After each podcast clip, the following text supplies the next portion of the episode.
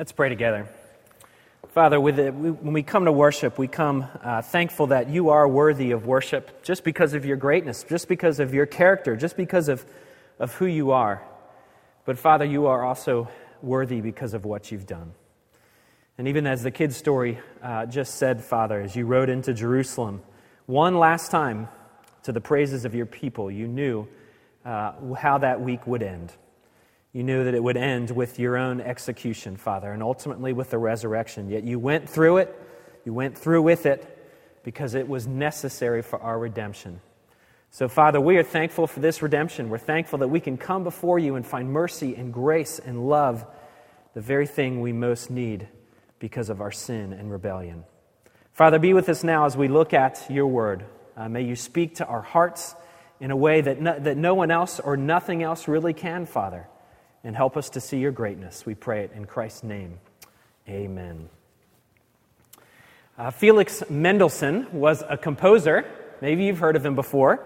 But Felix, Henderson, or Felix, Felix Mendelssohn was a composer, a German composer, uh, that wrote symphonies in uh, the early to mid 1800s.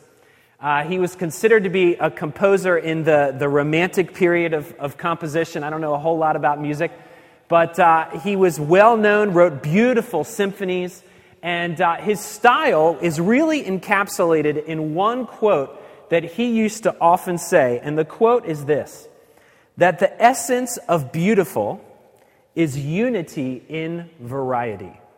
The essence of beautiful is unity in variety. You see, his goal was when he wrote all those symphonies is to take all the variety of all these instruments and all the chaos that they could probably produce and unite them, to bring them together in something that is really beautiful and sweet to hear.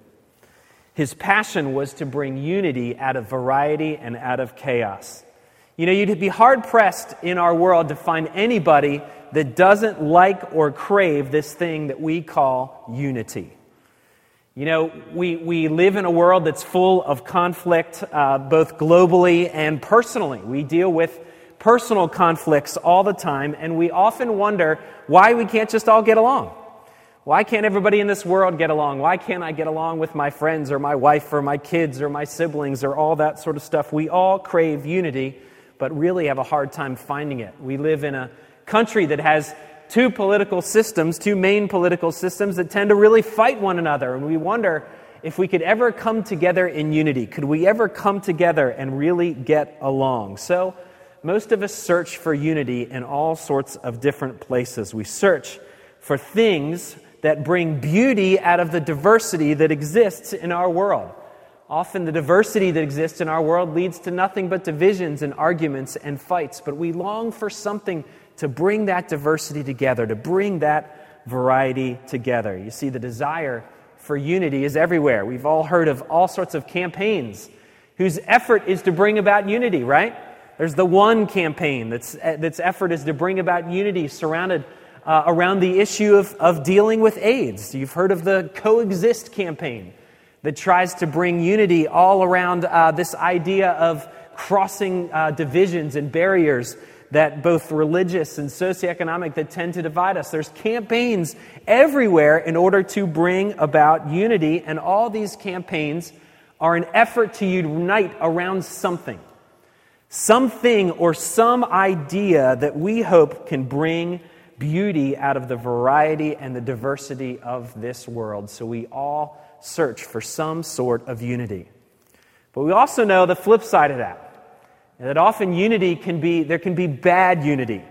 Some of the most successful people in, in human history at fostering unity, some of the most beautiful quotes that are ever, ever written about unity are written by dictators who manage to unite their countries or unite a bunch of people group around a very evil idea or a very evil practice. So there's good unity and there's often bad unity that exists in our world too. And the church, the church itself, or, or those that have followed Christ throughout history, haven't always done a really great job at this thing called unity as well. There's all sorts of efforts for ecumenical movements that bring kind of religious groups together, and some do good and some do bad, and, but they're all at an effort to bring unity in the midst of all sorts of diversity. When we first moved into uh, this area to begin planting a church, we would, uh, we would run into people and they'd say, Well, what, you do, what do you do? And I said, Well, that's, that's kind of an interesting question. Let me tell you what I do. I'm actually uh, in this neighborhood to start a, a new church in this neighborhood, uh, a new expression of, of God, God's community in this neighborhood. And they would say, Well, what kind of church are you starting? And I said, Well, we're, we're, we're starting a Presbyterian church in this area. And they would kind of look back at me funny and they'd say, Well, isn't there already another Presbyterian church in, in this area? And I would say, Well, yeah, there's, there's actually several other Presbyterian churches in this, area, in this area, but actually, we're starting a, a different kind of Presbyterian church. And then they'd kind of look back at me and they'd say, There's different kinds of Presbyterian churches that are out there? And I'd kind of have to hang my head and I'd say, Well, there, actually, there's there's 12 main branches of Presbyterianism and about 20 to 25 smaller branches of Presbyterianism that exist in our world. And all of a sudden, the presenting idea that I'm having in this conversation with people is how even Presbyterians can't get along.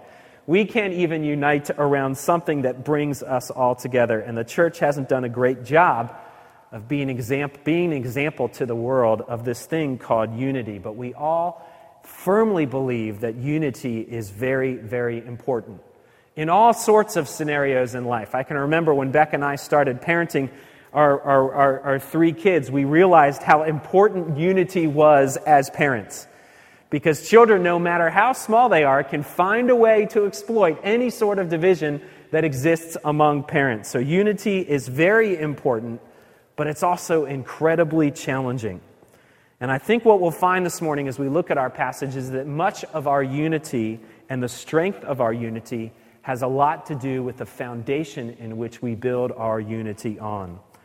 Our psalm this morning talks about how good, how pleasant, and how beautiful this thing called unity can be because it directs our gaze to something outside of us. It directs our gaze to God Himself, who's the ultimate true source of our unity. So there's three quick things I'd like to look at our passage that it tells us about unity this morning. And the first, the first thing it tells us may be the one that is the most obvious, and that is that unity by necessity negates isolation.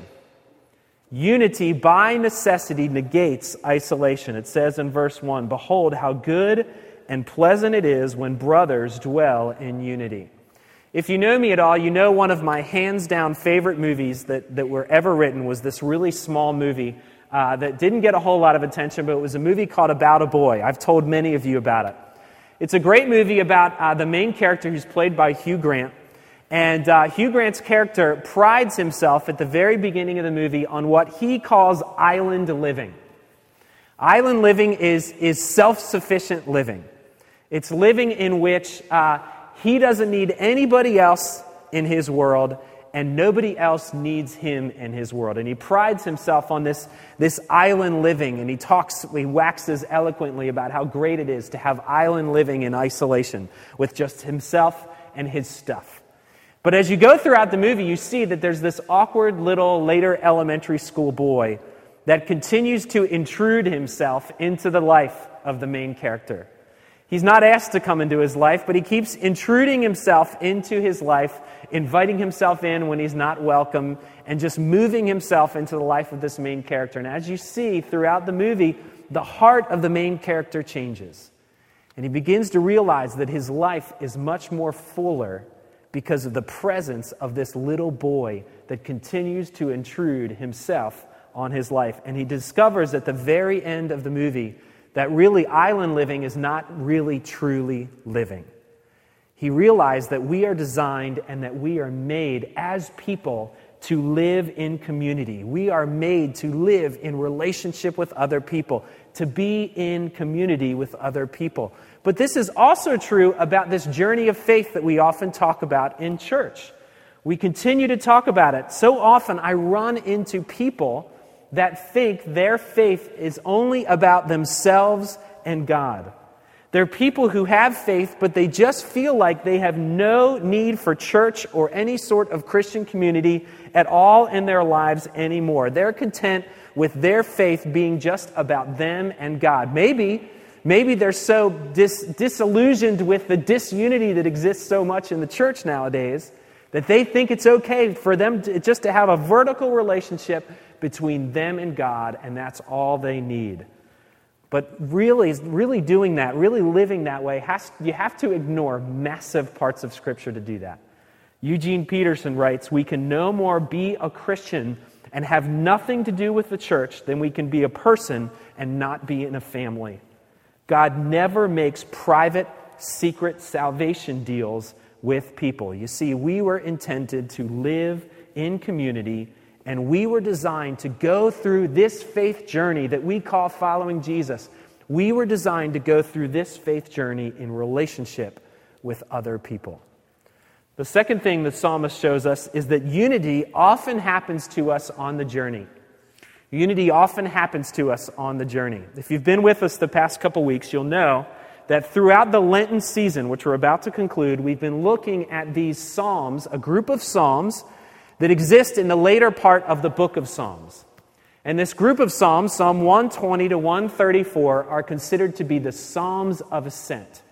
They are traveling songs or uh, songs for the road that God's people would sing together as they traveled to Jerusalem. Uh, if you are an Old Testament believer, you would have to travel to Jerusalem uh, f- uh, three times throughout the year for religious festivals. And these were actually songs or hymns that were sung on the road by these travelers as they ascended up the hill into Jerusalem in order to worship God in these great feasts or these great festivals. And it's no surprise that this psalm is one of the last psalms that they would sing as they traveled uh, on their way to Jerusalem. It would be the last psalm that these weary pilgrims would sing just before they arrived in Jerusalem, and it talks all about this thing called unity. Because these pilgrims, they would come from all over. They would come from all over the land, from their different towns and their different neighborhoods, and they would meet one another on the road. And as they met one another on the road, they'd begin to sing these songs together in community, and God would begin to bring unity to these people as they traveled on the road together. They would share all sorts of experiences with one another, and they would ultimately be drawn together into unity as they traveled to Jerusalem for this religious festival.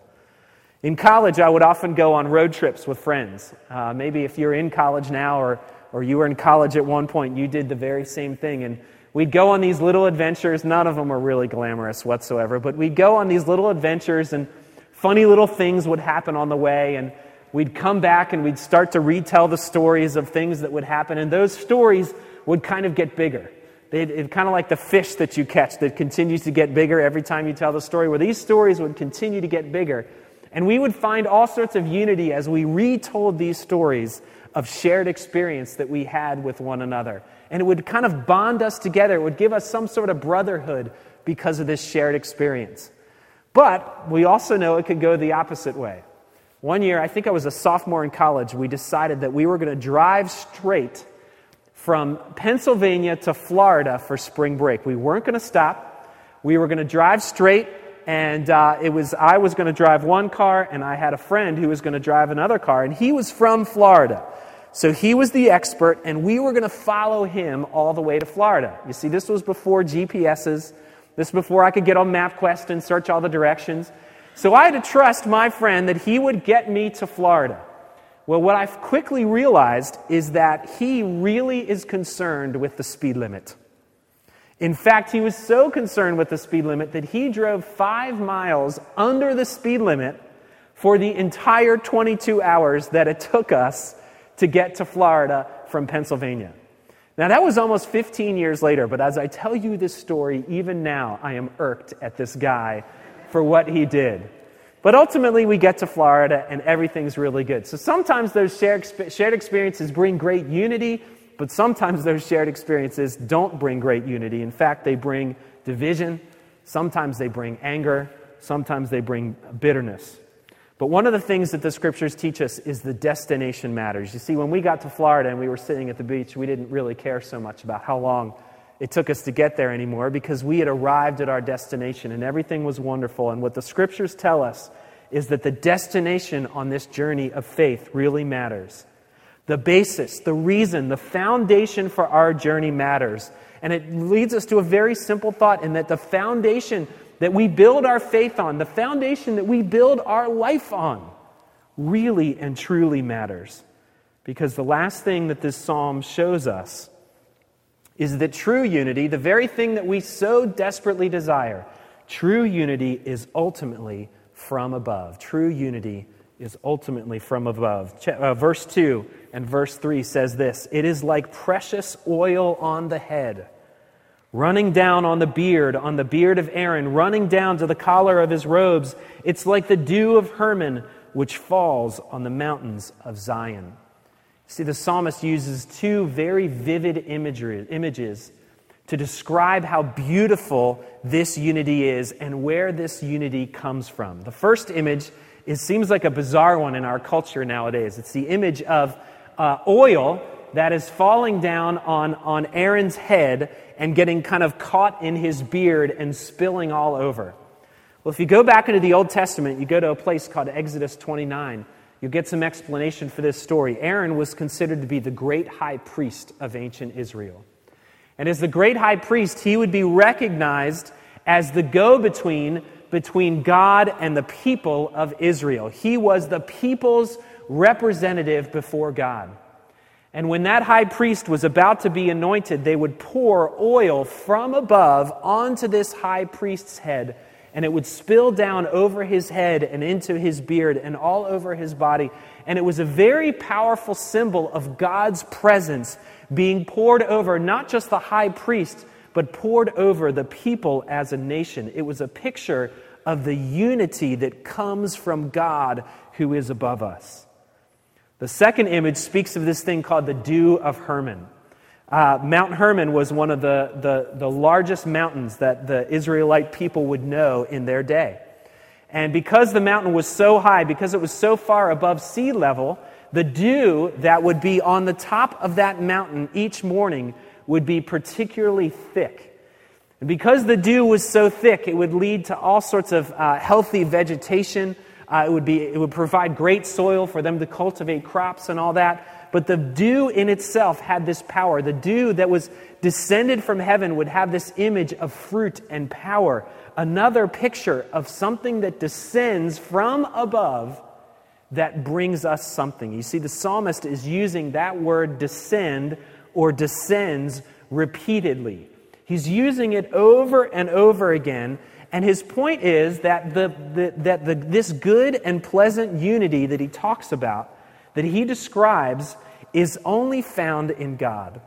That its ultimate source is in God and he, it comes from above. This true unity comes from above. And ultimately, we know in the gospel that its source is in Jesus, who descended from heaven ultimately in the gospel story to bring us life and life eternal. You see, Jesus came to share with us the gospel. He came to share the good news that is from above, the good news about how we can be reconciled and about he, how we can be made right before God. And this gospel, this message is so powerful that when we embrace it, when we really and truly live it out, it provides the most beautiful foundation for unity that we so deeply desire.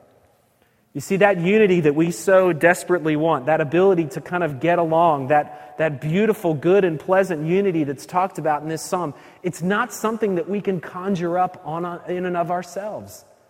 It's not something we can just kind of pull our bootstraps up and say, yeah, I'm just going to get along with everybody, or we're going to have this beautiful sense of unity. Ultimately, it comes from above.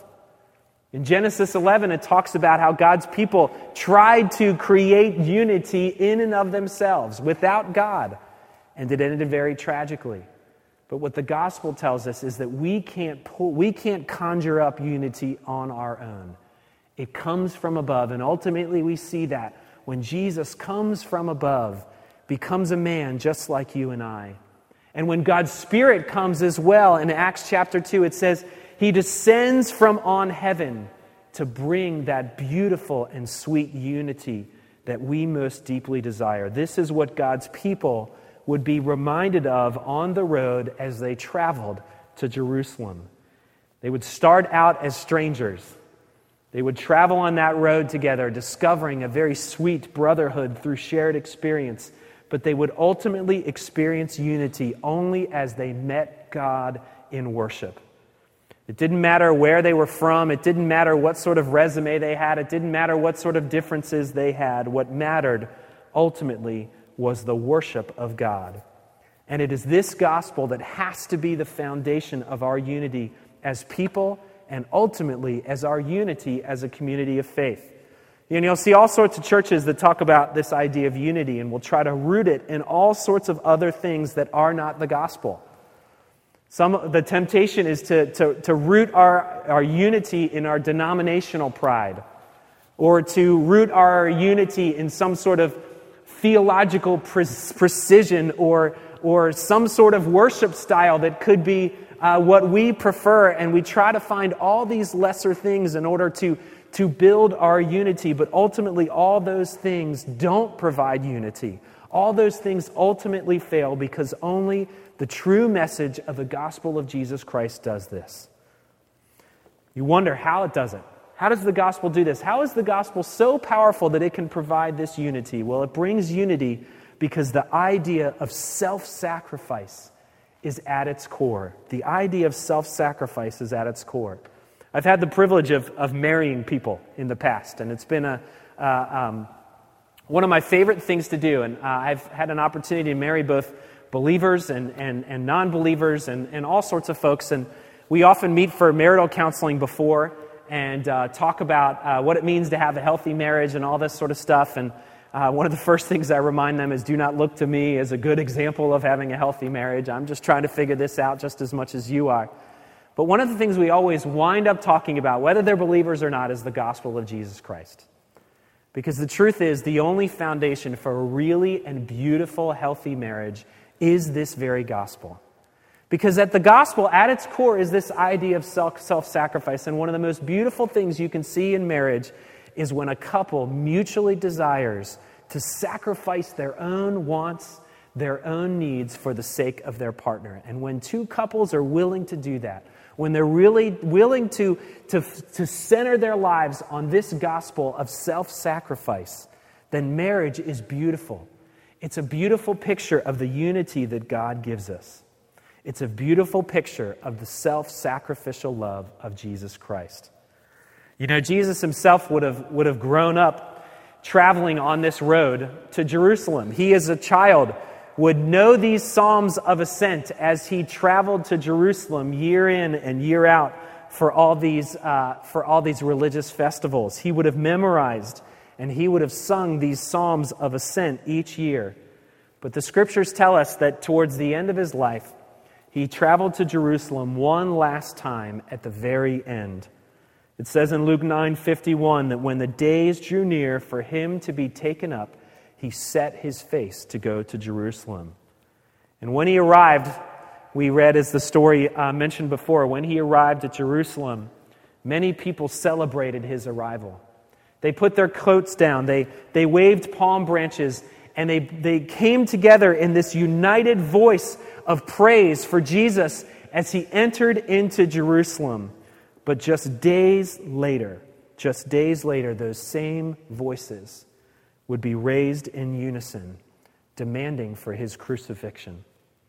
See, the gospel story tells us that he sacrificed himself so that you and I could have life so that you and I, who were enemies of God because of our sin, could be united with God, not as enemies, but as sons and daughters. And when we center our lives on this gospel, when we center our community of faith on this gospel, we experience a sweet unity that is beautiful to experience as God's people, but also is beautiful to the watching world. A picture of what true gospel centered unity is all about. Doesn't mean that our differences disappear. Doesn't mean that our personalities disappear. It doesn't mean that our strengths and our, our, our, our differences really fade away. It just simply means that we have given ourselves to something that is much bigger than us, something that is so important that we are willing to sacrifice ourselves for it because He has sacrificed Himself for us. My prayer for you this, this Easter season is that ultimately you would experience that personal unity between yourselves and God that can only come in the gospel of Jesus Christ. And that we as a church can experience that unity, not because we, we shirk away all our differences or our personalities, but because the gospel is so precious to us that we're willing to sacrifice who we are for the very sake of it, for the very sake of our community. May we rejoice in that gospel that finds us where we are and breathes life into our hearts.